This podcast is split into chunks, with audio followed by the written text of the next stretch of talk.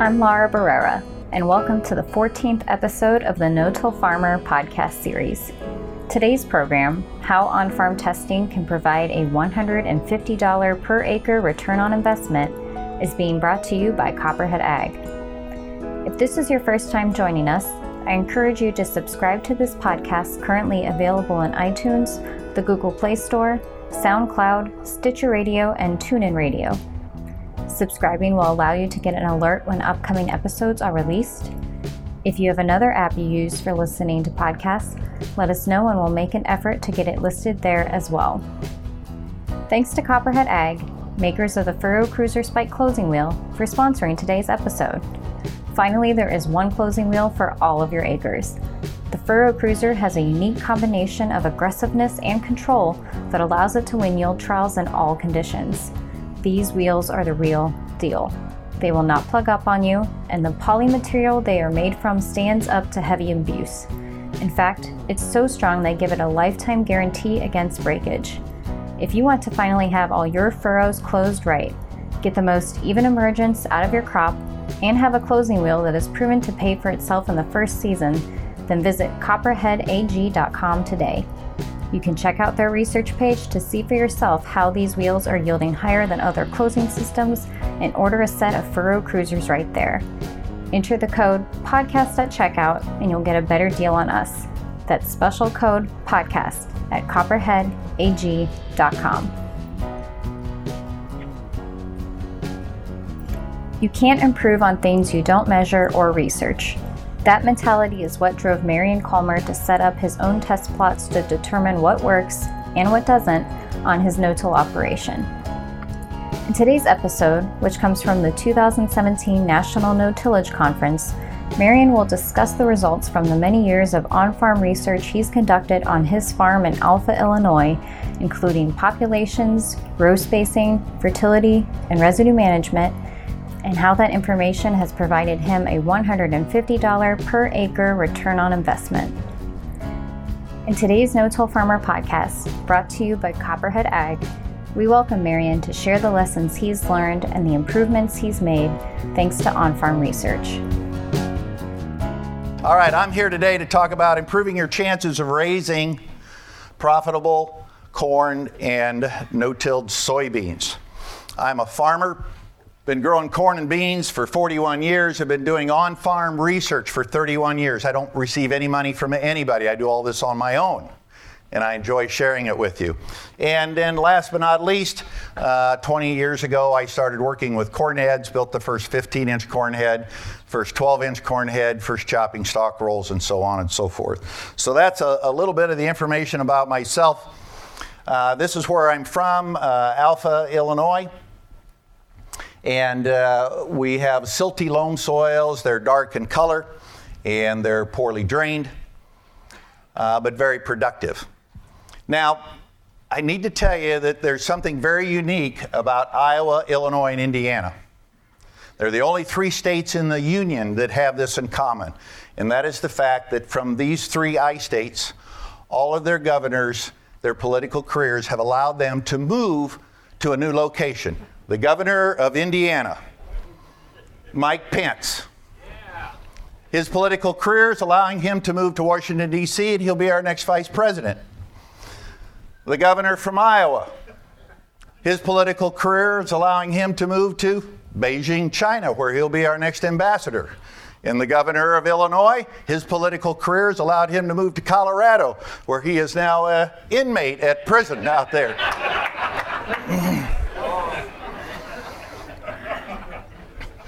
So I've been doing on farm research for many, many years. This is 1992.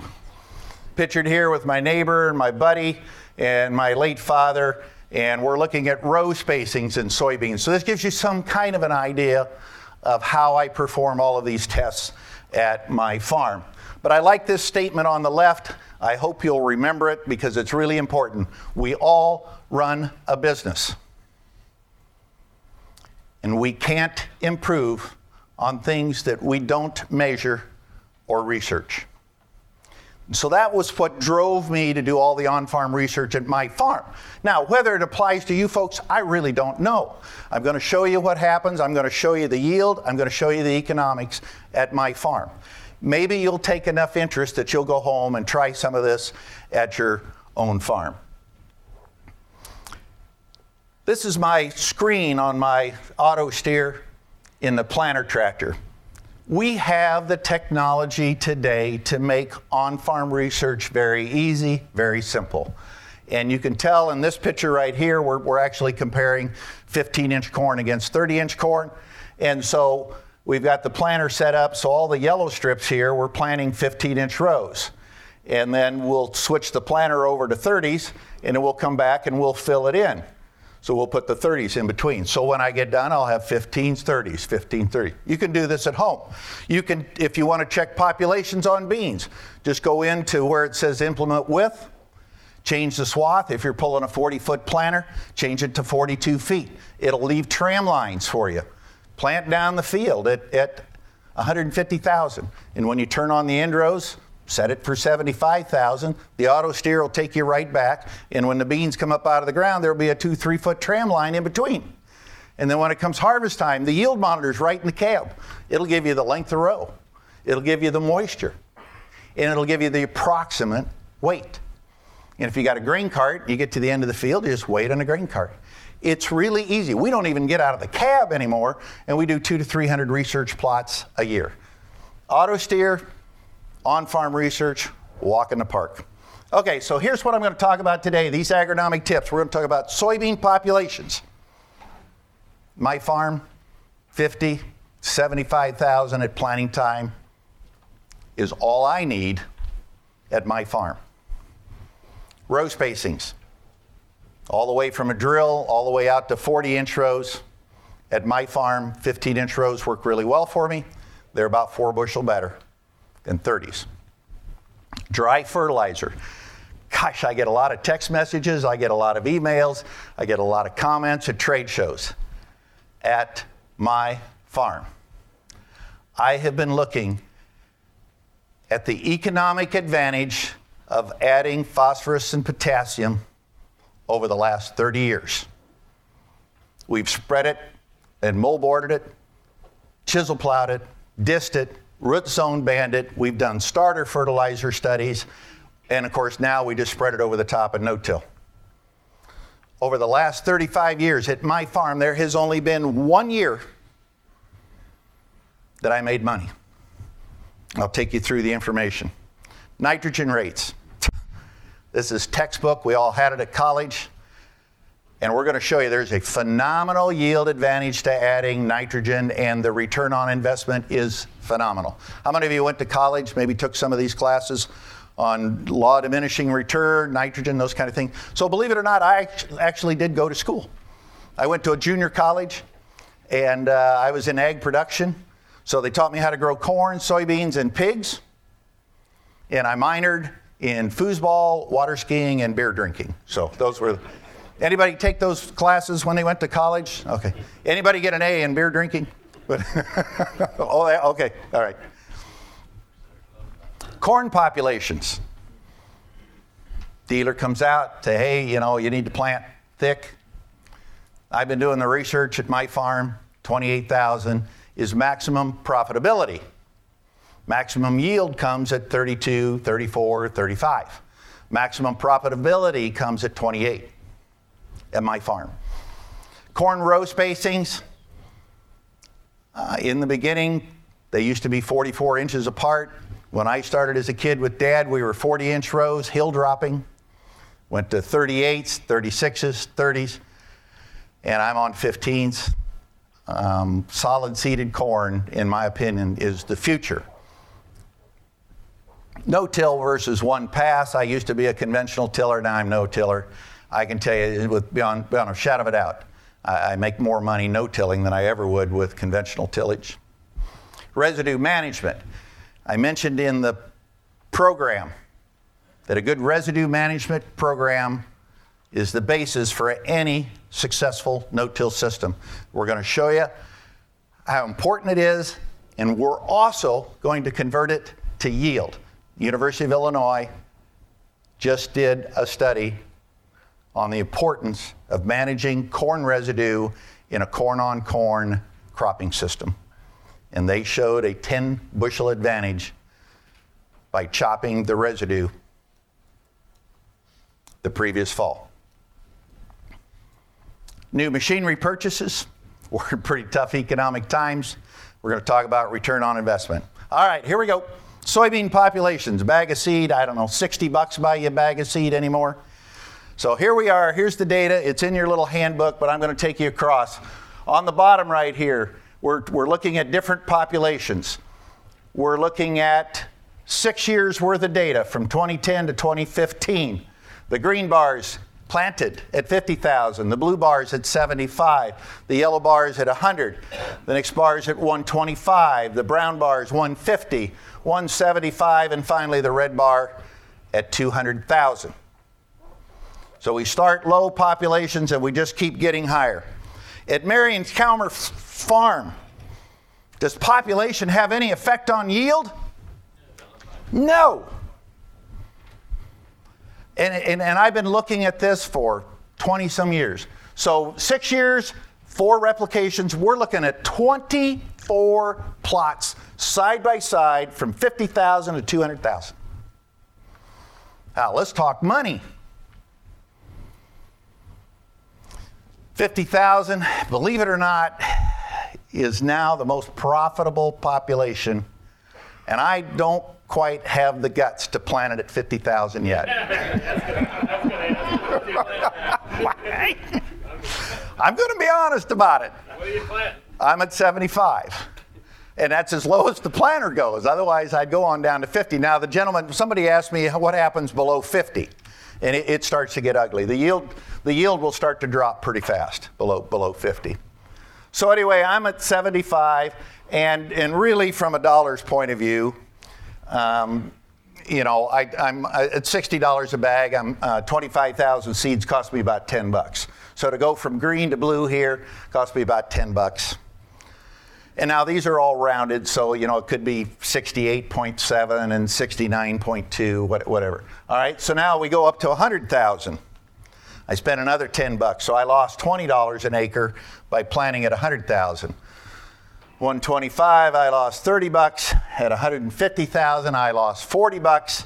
175, I lost 50 bucks. And at 200,000, the, the long-term data would indicate I'm getting a one bushel increase. So I'm still going to lose $50 an acre. Gentleman here in the front row before we started said they accidentally planted some low population beans. They weren't any different than the beans that you planted at the normal population. So uh, I've had several people come up to me at trade shows, call me on the phone, uh, send me text messages, and I, I can tell you that the, the, information, the feedback that I'm getting from the American farmers across the country are telling me the same thing that I learned at my farm. There's little to no yield advantage to increasing soybean populations, but there's certainly a huge economic loss. Now, what else is happening in this scenario here? As populations increase, the threat for white mold goes up. And we also have the risk of lodging as population goes up. Weeds. I got that asked earlier. But between 100,000 and 200,000, there's no difference in weed control at all. At 75,000, I might see one or two water hemp on, on a thousand foot run, 40 foot wide, and then I might see two or three over here. There's still there's there's a little bit, you know, and that's at 30 mile an hour in the pickup truck when I go by. So you can see these plots. I, at, at harvest time or, or, or uh, when they start to dry down, I can drive by in the pickup truck and I can tell you where these plots are at every year without even getting out in the field because they start to go down and they start to, the sudden death kicks in and it, the disease pressure over here. In my opinion, white mold is a population problem and it has nothing to do with row spacings. My humble opinion from Western Illinois. You know what the other great thing about planting at 50 or 75,000 is that I can have the hired man help me load the planter first thing in the morning, and hell, I plant all day long and never stop to reload. Now, I, I do have to warn you though, when you plant at 50,000, the stems get really big. In fact, they're like huge, they're like little hedge trees. And we started breaking sickle sections on the combine. And so one year to harvest the beans on the 50,000 plot, uh, we actually had to cut them off with a, uh, a chainsaw to get, to get them. All right, well, maybe I'm lying a little bit. Now, there are some differences, though, when it comes time to harvest. Lower populations also lower pod height. So we're a lot lower to the ground here than we would be. At 150,000, they pod about right here. At 75,000, they pod here. Now you'll also notice that they're pretty bushy. And at 75,000 and 15 inch rows, that means I've got a bean every six inches down through the field. So, at low populations, I, I don't care what variety it is, they're a bush bean. and if you plant them at 200,000, they're an upright bean. I, I mean, they, they just uh, stand straight up and down. All right, let's move on to row spacings in soybeans. Should we drill them? And I used to drill them years ago. I uh, used to grow seed for, for Harry Stine at 200,000. Um, I've been in 15 inch rows, been 30 inch rows, we've been 40 inch rows. Where, where should we go for row spacings? All right, here's our row spacing study four years, four replications. We're looking at 16 replications. These are at least 20 foot, if not 40 foot wide, and they're 1,000 feet long. 30 inch rows is the red bar, 15 inch rows is the green bar. At my farm, over the long haul, I'm going to tell you that I believe there's about a four bushel advantage to growing beans in 15 inch rows. How about if I move on down here? Let's, let's drill them. The data that I had from 15, 20 years ago would indicate there's about a one or two bushel advantage to drilling beans. So if our optimum economic population is between 50 and 75,000, at 60,000, that's 10 by 10. And I like growing narrow row corn. But I'm going to tell you that if I had to start all over, you know, I'm near the end of my career. I've, I've, been on the speaking circuit since I was in my late 30s. I'm at the end of my career, and I'm finally starting to get smart about how to grow corn and beans profitably. If I had to start all over again and I was 21, I'd be 20 inch corn and 10 inch beans. If I knew then what I know today. 10 by 10 is 60,000 on soybeans. All right, I'm going to step into even more trouble here. We're going to start to talk about soil f- fertility. We're going to talk about applying dry phosphorus and potassium. We've all gone to school. We've all heard about maintenance. We've all heard about using soil tests. Um, we've, we've, uh, we've heard about buildup. And then I put this other thing up there that's called return on investment. A few years ago, my uh, corn was seven bucks, and the fertilizer guy said, Marion, you had some great corn. He said, We're going to need to put $100 an acre on. I said, You know what? That, that's just fine and dandy.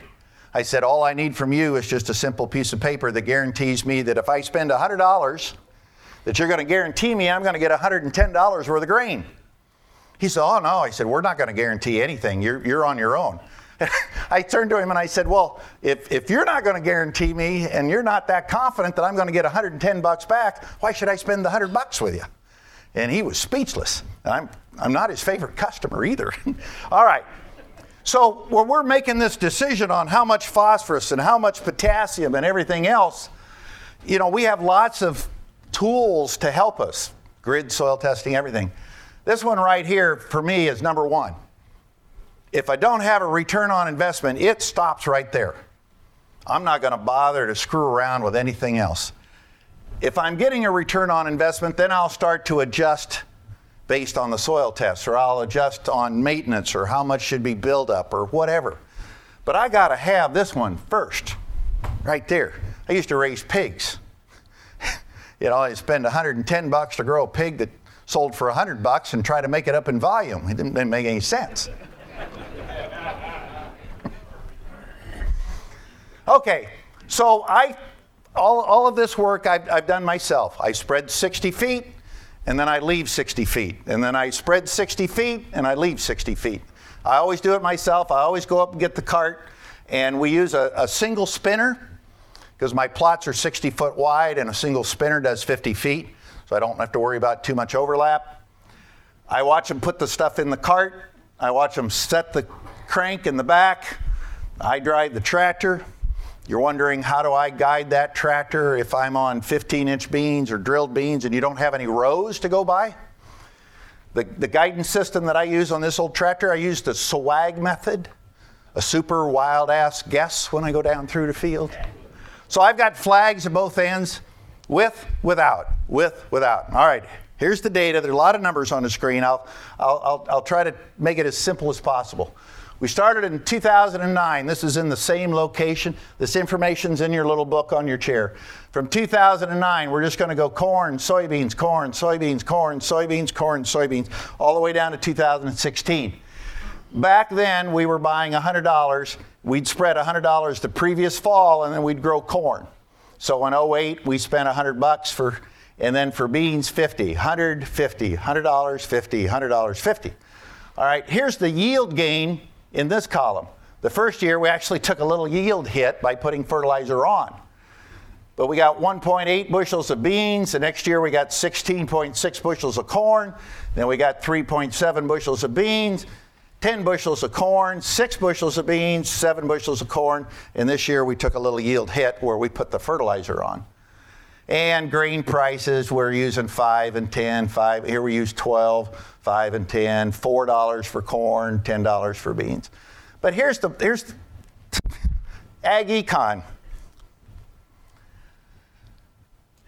What did it cost?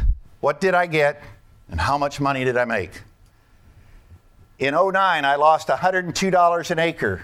10, 2010, I lost $30 an acre. 2011, I lost $17 an acre. 2012, I lost 6 bucks an acre. 2013, I made 49. In 2014, I made 14 bucks an acre. The one and only year I've ever made money by applying phosphorus and potassium. 2015, I lost 72 bucks an acre. 2016, I lost $73 an acre. Sorry for you that are in the back, but it's in your, your booklet. The cumulative loss over an eight year period I've lost $337 an acre over an eight year period at my farm. On a thousand acres, that's $337,000 that I gave to my fertilizer dealer that I got nothing back.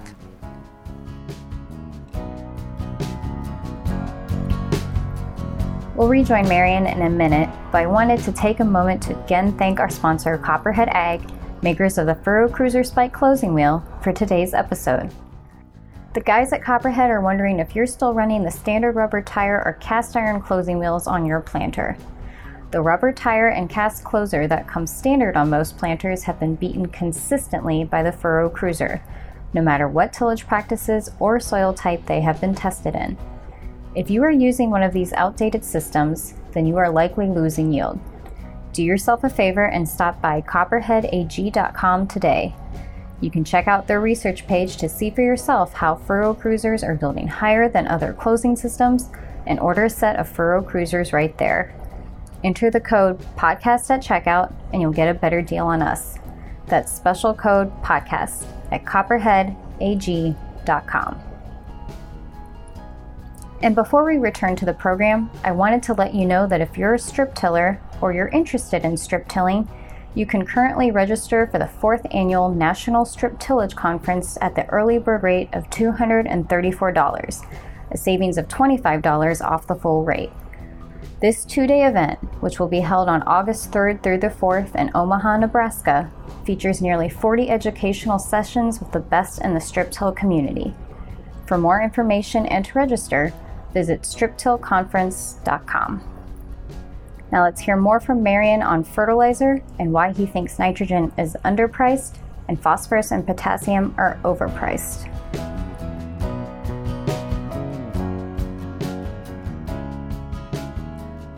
So here's another thought for you. So we walk into our fertilizer dealer and we assume that we can hand him $100,000 after harvest is over and say, spread P and K on my farm. And, and, and I've done it. And we think that's okay. Let me ask you this question. You took that money bag, you walked through the front door of your local bank, and you walked up to your banker and you put that $100,000 down on his desk. Said, you know what? Take care of this for me for one year and I'll come back. And if there's only 40,000 left, I'm fine with that. How many of you would give your banker 100,000 and be happy with getting 40,000 back? We'd be smoking hot, wouldn't we? But that's what I'm telling you here at my farm when I'm buying P and K, I can't prove that I'm making any money. So why in the hell would I bother to put it on? I'm okay if you go home and spend 100 and get $120 worth of grain. I'm fine. But I'm certainly not going to give them 100 bucks and come back with half of that in, in grain. All right, uh, keep going here. There's another one for you. We heard one of the gentlemen this morning say that crops, I, I wrote it down, naturally produce nutrients. We have a family farm that I grew up on, running back here chasing pigs and cows, and we used to go camping, and we had a lake and all sorts of fun. And look at these oak trees. Beautiful. One of God's greatest creations, oak trees. 150 years old. Maybe a bur oak gets to 200 years old. God's been growing oak trees since the beginning of time. How many dollars of fertilizer has God put on his oak trees? None. How many crops of acorns has this tree growing? 150. How many crops of leaves did this tree grow? 150. The squirrels and the deer come along here, and the raccoons and whoever, and they eat the acorns, and the leaves blow away. But you can take soil tests out here by this oak tree, and it's not that much different than it is over in this area. The native prairie ground that our ancestors plowed under, it had fertilizer in it. Where did it come from? God didn't just dump it on there. a million years ago, it's been produced by plants over time. All right, next question is what happens to my phosphorus tests and my potassium tests when Marion mines the soil? All right, here's where there's been no phosphorus and potassium applied for eight consecutive years. I'm at 18 pounds per acre. University of Illinois would like to see this say 50 pounds per acre. For those of you that are parts per million, that would be nine parts per million. On the red bar over here, we've been applying P and K for the last eight years, and a cumulative value of P and K of $600. And I have a phosphorus test of 21. There's not that much difference. I thought it would be a lot more than that I, because this $600 should have had some maintenance and buildup in it. So here's a phosphorus an example of, of a plant that's starving from phosphorus. Now, is there plenty of phosphorus in the soil? It could be. It's just the plant's not sucking it out of the ground. But purple leaves. So let your crop tell you if you're really having a, a nutrient problem. All right, let's talk about potassium. No P or K applied in the past consecutive eight years, cropped it every year, 230 pounds per acre. University of Illinois, I'd like to see this at 350. $600 worth of P and K. I'm not sure how much was potassium, or 266. So we are getting a little bump in soil tests, but not a lot. P and K is giving me a yield advantage, but not a lot. P and K are giving me a cosmetic advantage, but not a lot. But at the end of the day, the return on investment of P and K at my farm is non-existent, and in fact, it puts me in a negative situation, and I'm not going to do it until I figure out what's wrong. Correct me if I'm wrong here. If you have burnt or yellow edges on your corn leaves, that's a potassium deficiency. Did I get that right, Alan? And if the center of the corn plant is yellow, that's more telling you that you have a nitrogen deficiency. All right. I'm going to keep moving on. We'll ask questions when I get to the end. Here's another one that we saw. I went to college. My college buddies and I, we were out crop scouting one afternoon, we'd finished planting and we were crop scouting not only our crops but some of the neighbors. So my college buddies, this was back in the 70s, late 70s, and we ran across this one out here in the field. It's got a silver leaf right there on the corn plant. And my college buddy was we, we you know, I don't know if you guys crop scouted like this when you were in college. You'd take a little cooler of beer with you in the pickup truck. So we were having a few beers. My buddy was standing there drinking a beer. He says, Marion, he said, I took soils. He said, I'm looking at that silver leaf. And he says, I can tell you that right there, that's an aluminum deficiency. I said, Wonderful, Dennis. He says, uh, and he said, You know how you make that aluminum deficiency go away? He said, You drink this beer and then you leave the empty can lay right by the plant. And he said, That'll solve the aluminum deficiency. Now, you've got to use Coors Light because it has the biggest supplying power of aluminum of any of the cans on the market. So, anyway, this is what we call aluminum efficient. Now, I like to stay one step ahead of my neighbors. So, when I'm planting, I know where I'm going to have aluminum deficiencies in my field. So, this one day I was planting a field that I knew had a lot of aluminum deficiencies.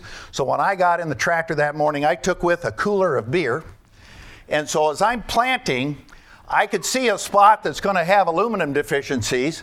And so I'd quickly open the beer and I'd drink it, then I'd pop open the window, and then I'd throw the empty can out. So I'm one step ahead of the neighbor fixing those. And this field had a lot of aluminum deficiencies. In fact, I emptied that cooler of beer before lunch. I came back four weeks later after the crop came up out of the ground, and I had a new problem, and it's sitting right there. You can kind of see it. How many of you have aluminum deficiencies at home? Okay. Auto steer is a great feature now. We don't see this much at my farm anymore. Okay. Nitrogen. I want to get through them all and then we'll go back. In our part of the country, we fall apply nitrogen. Um, we just want to make sure that if we're on some hillsides, uh, we don't want to de elevate the trench. So when the soil is exploding, make sure that you keep it captured, throw it back on top of the trench so that it doesn't wash over the winter. Make sure that the cart doesn't drive down the tracks because it'll wash. So the only problem I have with fall applied in is making sure that we don't get any erosion.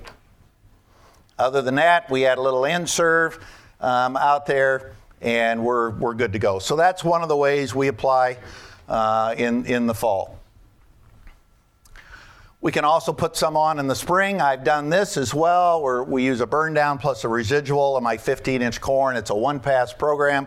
We used to shoot some nitrogen on as 28 over the top. Uh, that, that can be just fine. And also, you can side dress 15 inch or 20 inch corn with the Super U. You can spread it in the cart. You can see the corn rows are running north and south. We're spreading east and west with the Super U. And you can just keep adding nitrogen and you can get up to 300 pounds per acre. So now we're going to give you some relativity at my farm about the return on investment of nitrogen. And you just heard about the return on investment that I'm getting from P&K. All three of them are fertilizers. One of them makes me a ton of money, the other one loses money at my farm. So here's the yield response to nitrogen. Zero pounds of N is the green bar at 120. That's corn soybean rotation. That's about what I'm going to grow in my part. With 60 pounds of added N, we've all seen this. This is textbook example of adding in, increasing yield. We went to 165. The purple bar, we're at 100 pounds, went to 179. The orange bar at 140 takes us to 186. And had I put on 180 pounds of N, maybe we could have got a little more. I don't know. I didn't go really high enough. I did this with 28% uh, at planting time. I had a readout right on the dash, gallons per acre, so I was able to nail it on every replication. Getting a yield response to nitrogen. Now, the next chart is going to convert this to economics. Here's zero pounds, zero dollars on the left side. Here's our first data point right here. Now we're going to move over here to putting on 60 pounds of N. We're going to come right up here, 60 pounds of N. added 45 bushels of corn, and at five bucks, that's worth $225 worth of grain. I spent $36 for the nitrogen. We subtract that out for a net profit of 189 or an increase in my profit potential by $189 an acre. Ladies and gentlemen, if I did my math correctly, that is a 525% return on investment. How many of you said that uh, you went in last week and the banker offered you a 525% return on your money? It just doesn't happen. Of everything that we buy in agriculture, in my humble opinion, nitrogen is the one that has the biggest bang for the buck. So if you're thinking about throttling back next year on inputs, this is not, in my opinion, this would not be one of them. I can do a lot of things wrong and still make a ton of money by buying nitrogen. I just don't want to contaminate the water. All right, next data point 100 pounds of N increased my yield by 59 bushels an acre. There's nothing else I've ever done in agriculture that can jump yield by 59 bushels. $295 worth of grain. The nitrogen cost 60 bucks. I had a, an additional increase in my profit potential of $235 or a 392% return on investment. And the last data point is 140 pounds of N in a corn soybean rotation a yield gain of 65 bushels, $325. End cost was 84 and an increase in margin by 241 or 287%. Nitrogen is extremely powerful and it is extremely profitable. In my humble opinion, nitrogen is underpriced. Phosphorus and potassium are way overpriced. Solid seeded corn, 15 by 15 is 28,000. 12 by 12 is 43,000 or 10 by 10 for soybeans at 60,000. Solid seeded corn. Corn is a grass or a legume? Corn is a grass. How many of you have a, a, a yard at home around your house? Uh, you know where I'm going, don't you? How many of you have that your front yard in rows, 30 inch rows, the grass around your front around your house? All right. How many of you have cows and have a pasture? How many of the, the grass that's in the pasture is it in 30 inch rows? No. You have a hay field. Anybody have their hay fields in 30 inch rows? In my opinion, corn is a grass and it is abnormal to put it in a row. If corn is a grass, we should treat it like one, and I believe it should be solid seeded. And when you look at them side by side, this is uh, 45 inch row corn on this side. This is 15 inch row corn over here. I used to grow corn in that row spacing when I was a kid. And if I'm going to have cover crops, it's pretty easy for me to get those, fly them on, and get them down in between. One of the issues that I have with 15 inch corn with cover crops, I, I just can't hardly get it to the ground. And uh, unless I fly it on with a helicopter to, to agitate and, and get it to drop on down. So, there's an upside and a downside. We could talk about 20 inch rows, but here's some, some tips. Solid seeded corn will maximize yield, weed control, erosion control, and the production of organic matter. Solid seeded corn, maximum yield, maximum weed, maximum erosion, and maximum. The way to grow organic matter is continuous grasses. At my farm, 30 inch rows at 196 15 inch rows, and this is 16 replications, um, a, uh, an eight bushel advantage, or about $40 an, an acre. I'm not the only one that's excited about narrow rows. This is Randy Dowdy uh, from Georgia. Um, visited with him on the phone. Um, went to 15 inch corn. We went down there. Of course, Randy's at high populations, high nutrient levels, and his corn blew down during one of the hurricanes, high winds. And so we went down, put on the, the down corn poly. He went back to the field. It went a little bit better. And he called me on the phone. And he, I tell you, this man was almost in tears. He says, Marion, he says, I'm pretty sure I've got the, the world record for 2016 in, in corn. But he says, I can't get it. he said, Can you help me? And I said, We will. So we turned the guys around, we put a reel on the truck, sent them back down there, and they put the corn reel on, and he went to the field, and he was able to drag it up. And sure enough, he was exactly right. This year, he won no till, strip till, irrigated corn category at 521 bushels, to the acre in 15 inch rows. The cute thing was, my hired man rode with him in the combine. he called me on the cell phone. He says, Marion. I said, What? His yield monitor must be wrong.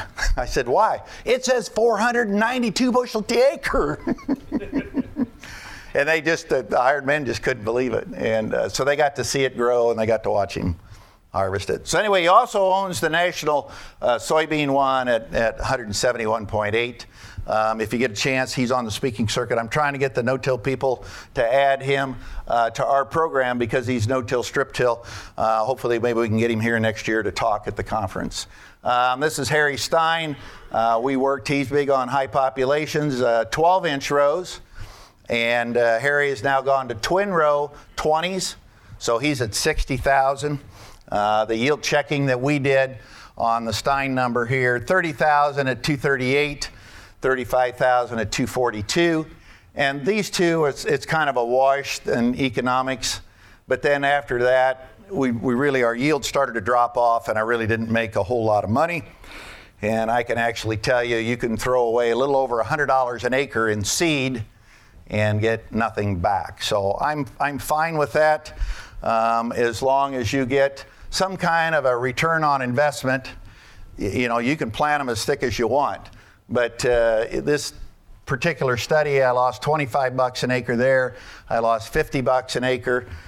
And at 50,000, I lost $95 an acre. And by planting corn at 55,000, I lost $130 an acre. So I'm fine with whatever population you want to plant as long as there's a return on investment. Remember that at $320 a bag, every thousand kernels is another $4, which means that's got to have almost over a bushel and a half to get a return on investment. Every time you jump population, I'm going to need a bushel and a half to cover it. What's the other downside to high populations? Down corn. Harry Stine, I mean, we had th- uh, four of our 30 row, 12 inch corn heads and he was in a 200 acre field. They set the auto steer, and just went diagonally, got along great. We had a farmer in central Illinois, uh, twin rows, and he took the 12 inch head and got along fine. I've had different places where we've had the corn fall over, and there's just no fun in, in harvesting down corn at all. How many have ever harvested down corn? There we go. Got something we can agree on. Okay, so the problem is that the corn fell down. The solution is to get it to stand back up. So, the way that I get my corn to stand back up before I harvest it, I go out and I spray it with a little bit of uh, Viagra right there. and you can see I sprayed this corn plant right here, but my baby stood right back up, just, just like that. Now, it costs about $12,000 an acre to spray Viagra out there in the field. Now, you got to remember though, if the corn stalk stays erect for more than four hours, you need to call your agronomist. So, eh. all right, let's talk about no till. Try to wrap it up here. I like spring loaded row cleaners if you can get them on your planter. These are the TerraTine, they work like a wheel rake. I'm going to move straw, but no soil. I, I, I do not like moving soil with a row cleaner. Coulters, I'm running this one too deep. And the downside to Coulters is that it loosens this area up and I can actually cause more damage and more problems. So we've kind of gone away from using coulters when we're no-tilling corn into bean stubble. We're still running row cleaners. Here's the data. This has been 10, 15 years ago. It was a dry summer, no-tilling, and we bought all the attachments possible, put them on the planter. 246 is four replications. One passed it with a field cultivator, not much difference at 247. And the blue chart is true no-till with just some spaders at 248. At my farm, there's really not much yield response to tillage. There's not much yield response to planter attachments. And I'm using a planter that, that leads with one disc, so I don't get a lot of sidewall compaction this was the prettiest looking corn in the field, and this was the ugliest looking corn at the field. Someday, I'm hoping people will come to the National No Till Conference and they will be talking about true no till, where they just part the soil, drop the seed. This here is, we've all done this, and it's fine, but I, I think that We can have days where we plant on the end rows on a hillside, and after a three inch rain, it'll cut a gully right down where we planted the corn. This one was deep enough that it did sprout. But the soil reproduces itself at the rate of one sheet of paper per year. So it's going to take hundreds of years to replace that soil. We want to pass it on to the next generation so that they can produce food and they can have a lifestyle. For life to exist as we know it today, we need clean water, we need clean air, and we need soil. 100 years from now, what will it take to support life? Clean air, clean water, and soil. One million years from now, what will it take to support life? clean air, clean water, and soil. Soil has to last for the rest of time. And it's an honor to be at a group like this that cares about the soil the way you guys do. All right, continuous corn yield penalty. We all like to grow continuous corn. Years ago, used to leave it stand. This guy did pretty good. He planted it in the row middle where the least amount of nitrogen or the least amount of residue is at. But there's nitrogen in this corn stalk. There's phosphorus, there's potassium, and it's not doing me any good. And the worst thing is that it messes with the carbon nitrogen ratio to the point of where when this corn gets taller, it'll start to struggle for nitrogen. I was coming to this conference 15 years ago, and I told Frank I've gone to 15 inch rows, I've gone to higher populations, and I'm growing residue faster than I can get it to decompose. Anybody ever been there in a no-till environment? You got more residue and you know what to do. So I went home and worked on a stalk roll that would turn the corn stalk into confetti. But we also found out not only could we make it an inch and a quarter long, but we could shear it so that we could open up the pith so that the earthworms, the microbes, and all of the organisms could help accelerate decomposition and turn this back into plant food for the next year. All right, I've got a short little video from Dr. Below. How many have heard Dr. Below from University of Illinois? Love him. He's almost as funny as I am. And um, and he's going to before they, and then and then they went home and did some research and then i'm going to show you the results. So this is going to be his video before they did the research. Fred Below i'm a professor of plant physiology in the crop physiology laboratory at the university of illinois. We're talking about crop residue. Boy it's both your best friend and it can be your worst nightmare it's your best friend because it is what gives you soil organic matter.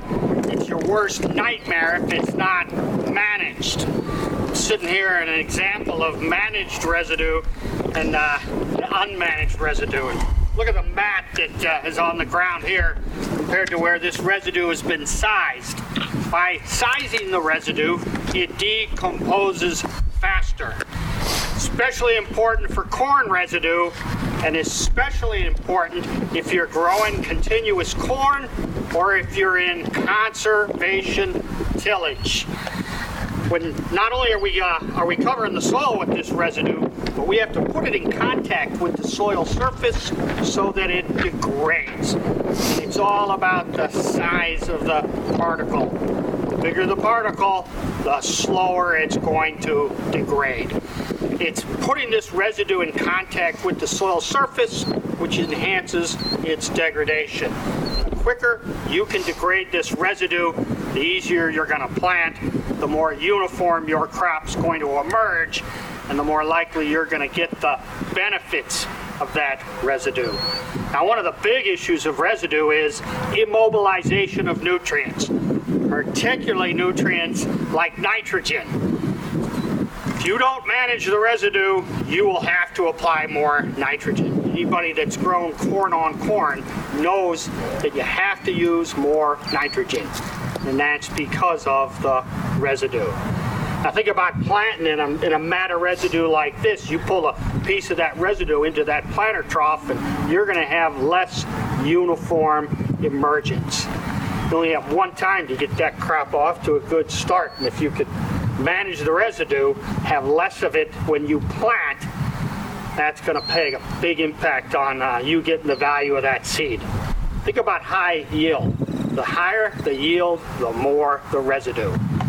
The higher the yield, to, to achieve it, the more plants you're going to have to plant. So as we increase plant populations and we increase yield, we're going to have more residue to manage. This is not an issue that will ultimately go away. It's a thing that you have to pay attention to to try and uh, ha- not have it hurt you, but achieve the, its full value. Again, it's your best friend if you manage it.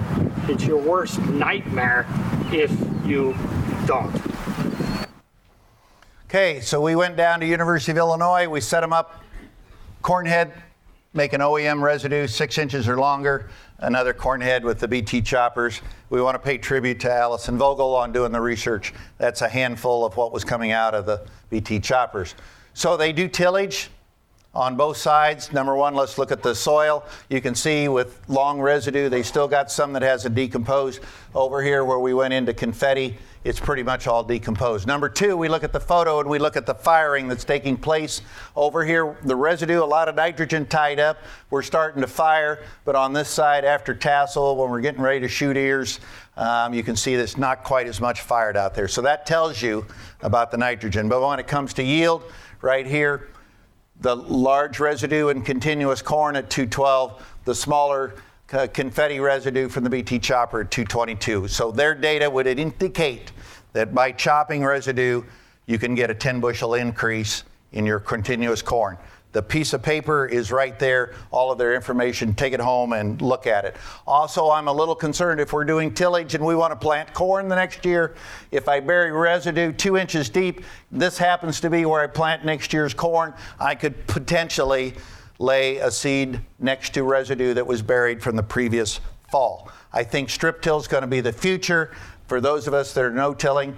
A lot of upside on continuous corn. I still like to see the confetti in the root zone area and the strip uh, be prepared the previous fall between the corn rows. I've still got the stalks to stop it from blowing and drifting. I've still got a nice seed bed to grow corn.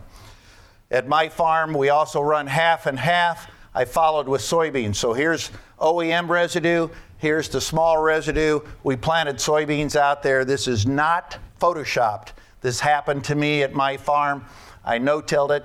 The heavy residue, the planter came out of the ground. We didn't get a good stand. We don't have good color. We don't have good height. You can see the smaller residue over here. We've got a good stand. We've got good color. If you don't believe that nitrogen has an impact because of the size of the residue, look at this one.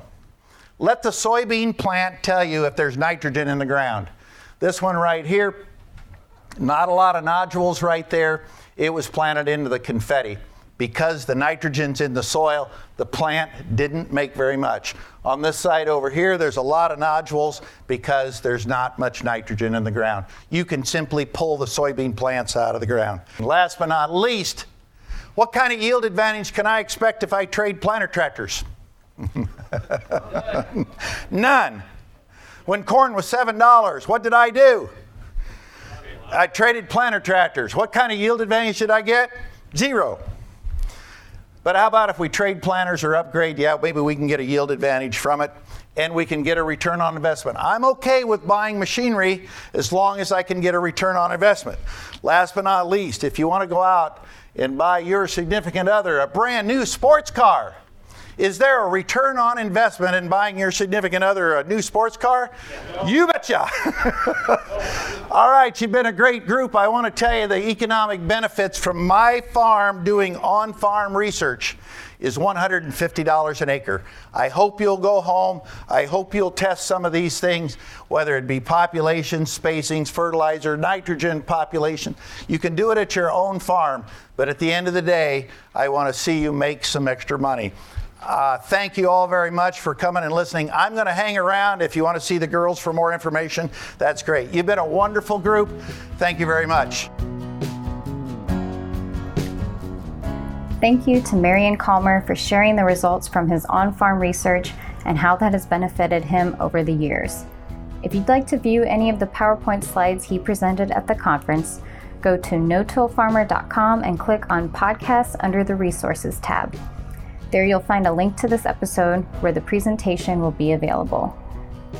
Again, we'd like to recognize and thank our sponsor, Copperhead Ag, for making this No Till Farmer podcast series possible. I look forward to your feedback on today's episode, so please feel free to drop me an email at lbarrera at lessitermedia.com or give me a call at 262 777 2404. And if you haven't done so already, you can subscribe to this podcast on iTunes or the Google Play Store to get an alert when future episodes are released. You can also keep up on the latest no-till farming news by registering online for our No-Till Insider and Dryland No-Tiller e-newsletters. And be sure to follow us on Twitter at No-Till Farmer, with farmers spelled F-A-R-M-R, and on our No-Till Farmer Facebook page. For Marion Calmer, Copperhead Ag, and our entire staff here at No Till Farmer, I'm Lara Barrera. Thanks for listening.